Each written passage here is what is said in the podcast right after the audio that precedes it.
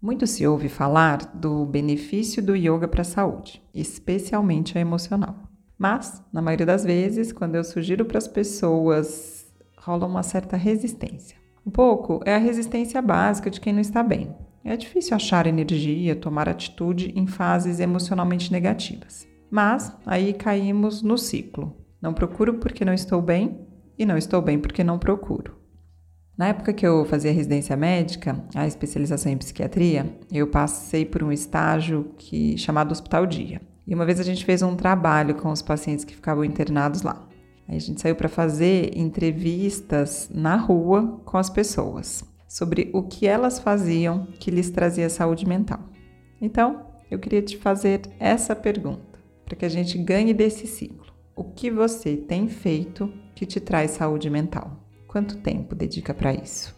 E lá nesse mesmo estágio me surgiu um desejo que quando eu tivesse meu consultório existisse nele tipo um portfólio de possibilidades diversas que as pessoas pudessem se conectar para encontrar algo, uma atividade, uma arte, qualquer coisa que ativasse nela a criatividade, a ação. Enfim, a dopamina, que ajudasse a nascer nelas o bem-estar.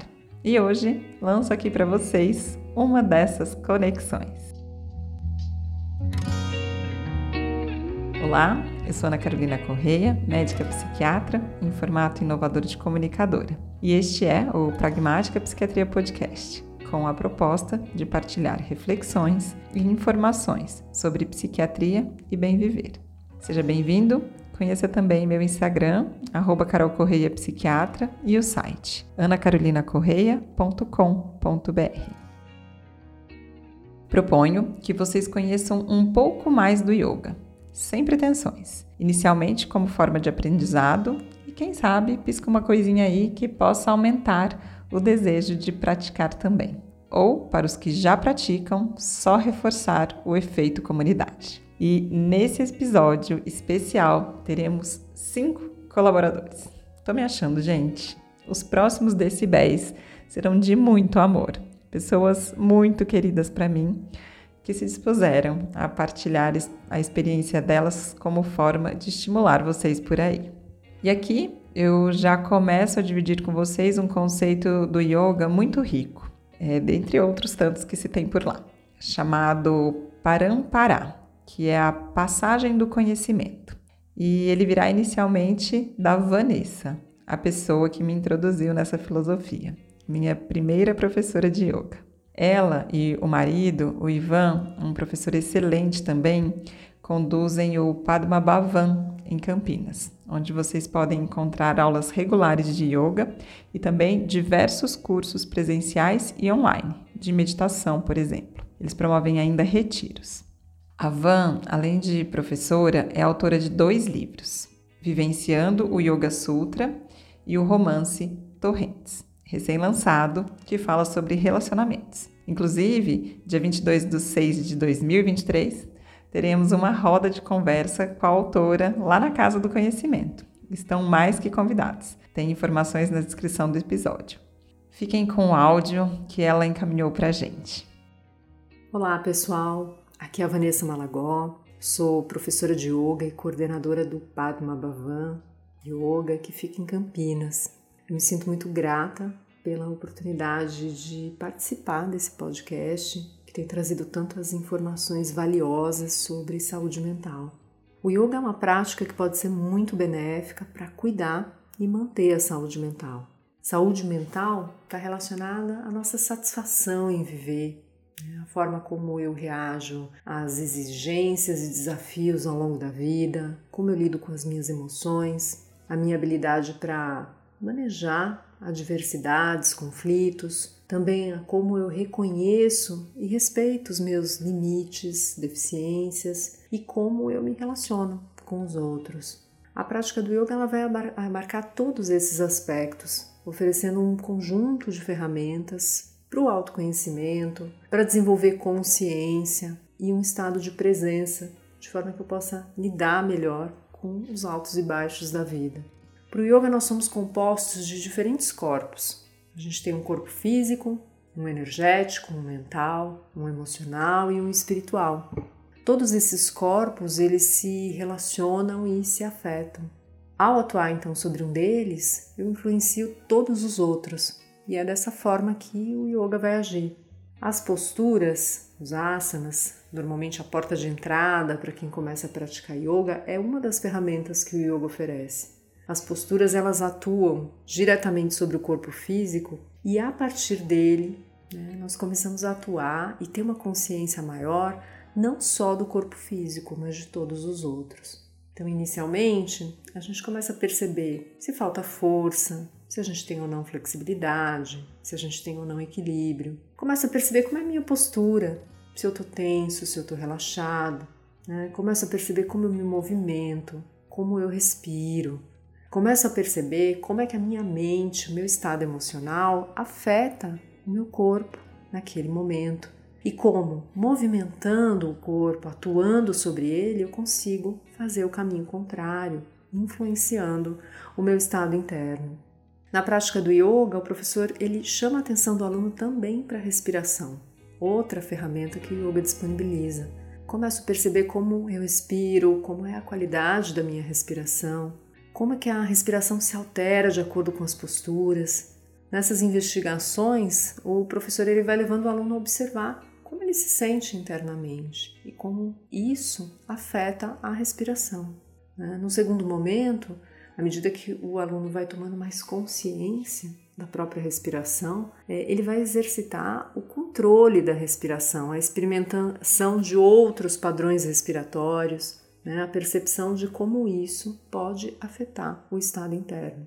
E por último, né, o yoga vai dispor ainda de ferramentas para atuar diretamente sobre a mente e as emoções através da meditação. Né? Nós vamos exercitar com a meditação um olhar para dentro de si mesmo, poder observar as coisas que acontecem na minha vida, as emoções que me atravessam, os pensamentos, para eu poder agir com sabedoria, lidando melhor com as oscilações e turbulências da vida. A segunda pessoa querida é a Kaká, minha professora de Floripa. Ela foi uma das inspirações para o episódio 2 da temporada 1, capacidade realizadora. Eu estava num evento promovido por ela no ano passado com um professor americano. E aí me dei conta dessa força de trazer tantas pessoas para um lugar para viver essa experiência de trocas e realizações individuais. Foi bem legal. A Kaká também promove um curso online de autoconhecimento muito bacana chamada O Yoga e a Mente. Para quem às vezes não se sente na pegada da prática física do yoga, essa é uma porta de entrada bem interessante. É um conteúdo muito rico e com uma galera, gente como a gente. E o principal foco é a autorresponsabilidade. Ouçam ela. O yoga é uma prática de autoconhecimento muito profunda e transformadora. Acessamos nossa mente através da respiração, com o controle da mesma, e o corpo, com as posturas que executamos todos os dias. Esse acessar a mente nada mais é do que uma oportunidade para nos observarmos, reconhecer padrões, agitações que nos perturbam e nos distanciam da plenitude que atualmente conhecemos como paz mental. Temos uma enorme tendência a manter nossos sentidos conectados com tudo que é externo, e por manter esses estímulos, vamos perdendo nossa capacidade de voltar os sentidos para dentro e observar a nós mesmos. Perdemos até a capacidade de nos questionar sobre como estamos nos sentindo, a qualidade dos nossos pensamentos, relações e assim vamos nos perdendo. Isso pode ser tão complexo quanto desastroso, gerando uma série de desequilíbrios e especialmente uma confusão mental na qual perdemos a referência sobre nós mesmos, sobre quem somos, onde queremos chegar e como queremos chegar. O yoga quer nos mostrar caminhos de retorno, te ajudar a voltar para casa, a desenvolver essa sensibilidade sobre você e também sobre o todo, trabalhando suas relações pessoais, seus medos e seguranças e permitindo que suas potencialidades humanas aflorem para além dos seus conflitos mais internos. E então possamos viver plenos e em paz conosco e com o universo ao nosso redor. A prática de yoga Diferente, diferente da forma como é normalmente é conhecida, não são apenas posturas físicas. Existem outros elementos tão importantes e fundamentais para o nosso desenvolvimento. A prática de mantras, por exemplo, é uma prática que nos leva a um lugar de, de quietude e um lugar de concentração máxima num único objeto. Esse tem um efeito muito poderoso sobre nós mesmos e também nos desperta para uma condição mais devocional a respeito da prática e a respeito do todo. Existe também a meditação, existe também o estudo das escrituras sagradas e outros elementos que fazem com que possamos nos conectar com nós mesmos, possamos trazer os nossos sentidos de volta e então usufruir de todos os benefícios da prática. Eu me chamo Ana Cláudia, sou de Florianópolis, fundadora da Samato Yoga e idealizadora do programa de autoconhecimento O Yoga e a Mente. O terceiro professor é o Léo Castro. Ele conduz o coletivo Mysore no centro de São Paulo. Ele me desafia toda vez que eu visito o espaço deles, que é um cantinho muito especial é, eu que moro né, num lugar tranquilo, quando eu tenho que lidar com, com o centro de São Paulo, presenciar aquelas realidades difíceis ali em volta, mexe bastante comigo. E a escola tem essa pegada inclusiva. Ela propõe um esquema de pagamentos para incluir pessoas, uma tabela que respeita quem pode pagar menos e quem pode pagar um pouco mais a oferecer uma ajuda a quem não pode pagar, levando yoga para todo mundo. O Léo era piloto de avião e eu adoro as analogias que ele faz para ajudar a gente a aprender novas posturas, associando com a vivência de conduzir uma aeronave pelo mundo. Muito legal. Ele é uma pessoa extremamente profunda. Segue o áudio que ele mandou para gente.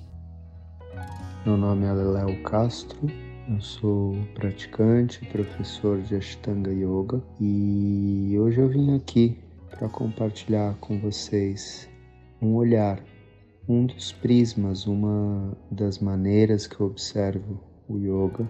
E, e essa maneira é que o yoga é uma pesquisa, é uma maneira de pesquisar. Então, para falar um pouco sobre isso, eu vou trazer um, uma historinha muito rápida né, de um filho que queria saber mais sobre a realidade suprema, saber mais sobre Deus e perguntou para o seu pai com muito respeito Pai, me conte mais sobre essa realidade suprema. E o pai falou que essa realidade era de onde tudo vinha e, que, e, e aquilo que dava suporte a tudo. E falou que o filho descobriria o que é essa realidade se ele mantivesse a atenção nesse objetivo por um, com constância e por um período de tempo. Depois de um tempo, o filho voltou e falou para o pai: Pai, eu, eu descobri Deus é a comida, é o corpo, é a materialidade, mas acho que tem mais. E faz a mesma pergunta da mesma maneira. Pai, me, me fale mais sobre essa realidade suprema. E o Pai fala a mesma coisa, com as mesmas palavras. Siga, fique em silêncio, bote atenção com constância e dedicação que você vai descobrir sobre essa realidade suprema. E ele vai, volta depois de um tempo e fala: Eu descobri, eu descobri que Deus é a mente, mas não só isso. E aí ele pergunta novamente, o pai dá a mesma instrução e ele vai seguindo essa pesquisa. E nesse processo de pesquisa, sem pular etapas, sem pressa, mas sem ficar parado, ele segue sutilizando a observação dele sobre a realidade. E essa maneira é uma das maneiras de se observar uh, o yoga. Né? A prática do Ashtanga Yoga, como a gente pratica, ela tem é, inicialmente e de certa maneira um, fica é isso que se mostra muitas vezes, né? Num primeiro momento, essa materialidade, esse trabalho, esse descobrir do corpo que vai mostrando um pouco mais sobre os nossos padrões mentais, sobre nossos hábitos, e a gente vai vendo que dentro daquela prática física muito vai se mostrando em relação a, a essa sutileza mental, e depois uh, se mostra um pouco mais e um pouco mais e um pouco mais. E esses processos vão acontecendo. É um processo muito bonito, é um processo nem sempre retilíneo, né? É um processo que leva a gente a descobrir que muitas vezes a gente acaba não não conseguindo ser para o mundo aquilo que a gente gostaria, né? E, e começa a ficar confortável com essa não perfeição tão perfeita. Enfim, é, fico aqui por hoje com vocês. Esse processo é o que a gente tenta dar suporte aqui no Coletivo Maisor em São Paulo, onde junto com outros professores e praticantes a gente segue dando aulas no dia a dia. Uma boa tarde ou boa noite quando você estiver ouvindo isso e até já. Agora vai falar a Margite, minha paciente querida, que se dispôs a partilhar a experiência dela. Me chama muito a atenção a busca que ela faz para ficar bem, todos os caminhos: terapia, yoga, viagens, autocuidado, espiritualidade, mesmo quando a depressão está gritando. E, corajosamente, ela veio partilhar aqui com a gente. Escutem. Olá, eu sou a Margite e vou falar um pouquinho dos benefícios do yoga para mim.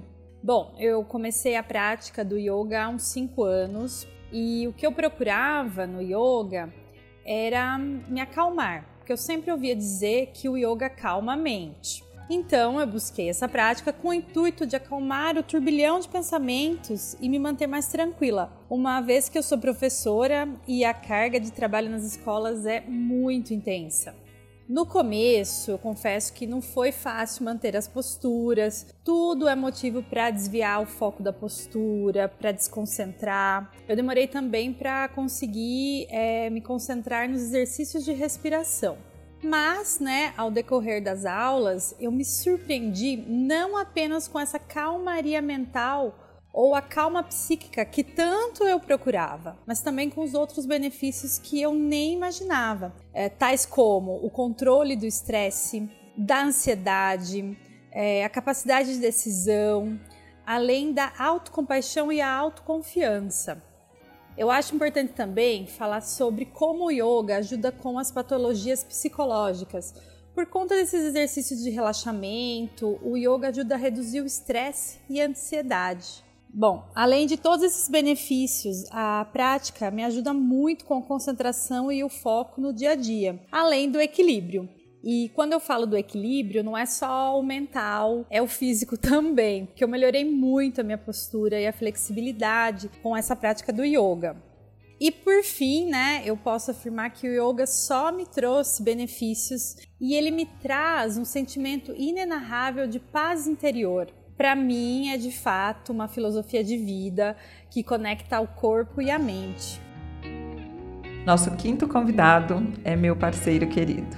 Ele vem do mundo dos esportes. Joga tênis desde os 5 anos. Já foi triatleta, fez dois Ironmans. É uma pessoa que busca muito se cuidar também. E topa tudo, até se expor por aqui. Meu nome é Fábio. Queria fazer yoga há um bom tempo, mas acabava sempre adiando o início, né? Finalmente um dia eu comecei, mas buscando mais uma atividade física e uma maneira de me alongar para me ajudar com uma hernia de disco do que uma filosofia mesmo. E no final das contas acabou sendo uma atividade que me acalmava. Aquele momento do dia onde eu tinha aquela uma hora que me desestressava e me deixava novo. Saía da aula relaxado, além de me sentir, é, de sentir que tinha feito uma atividade física. Para mim isso foi o que mais me fez gostar da yoga, pois eu acabei juntando duas coisas em uma única atividade né, o exercício é, junto com um momento de relaxamento e recarga de energias. Agora eu vou contar a minha experiência.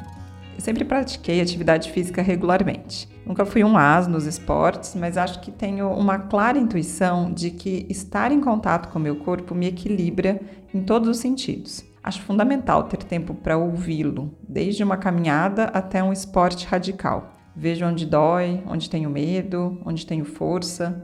Diminuo os pensamentos para focar no pace da corrida, na diversão de jogar beat com um grupo, enfim, muitos ganhos. Mas, em determinado momento, eu percebia que eu estava mais dolorida de musculação, mais encurtada, sem alongamento. Aí fui atrás do yoga. Foi em 2019, depois de tanto ouvir falar. Foi amor a primeira inspiração. Para mim, que estou sempre pensando, fazer uma atividade que me obriga a pensar na respiração e que se eu não focar na postura, ela não vai sair, foi um oásis, tipo tratamento para déficit de atenção com prazer. E dessa percepção foram vindo muitas outras. Existia uma mágica que eu não entendia, só sentia. Eu percebia que eu terminava bem mais calma e organizada, com a sensação física oposta da musculação.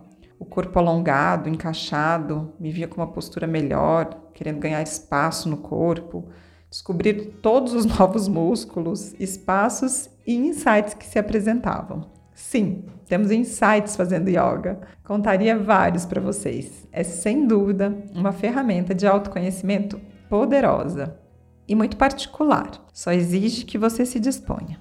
E veja bem, os insights não vêm para os que fazem invertidas ou contorcionismos maravilhosos. Vem para qualquer um que para no tapete para respirar. Não se enganem, achando que os tops das posturas são os que mais se conhecem.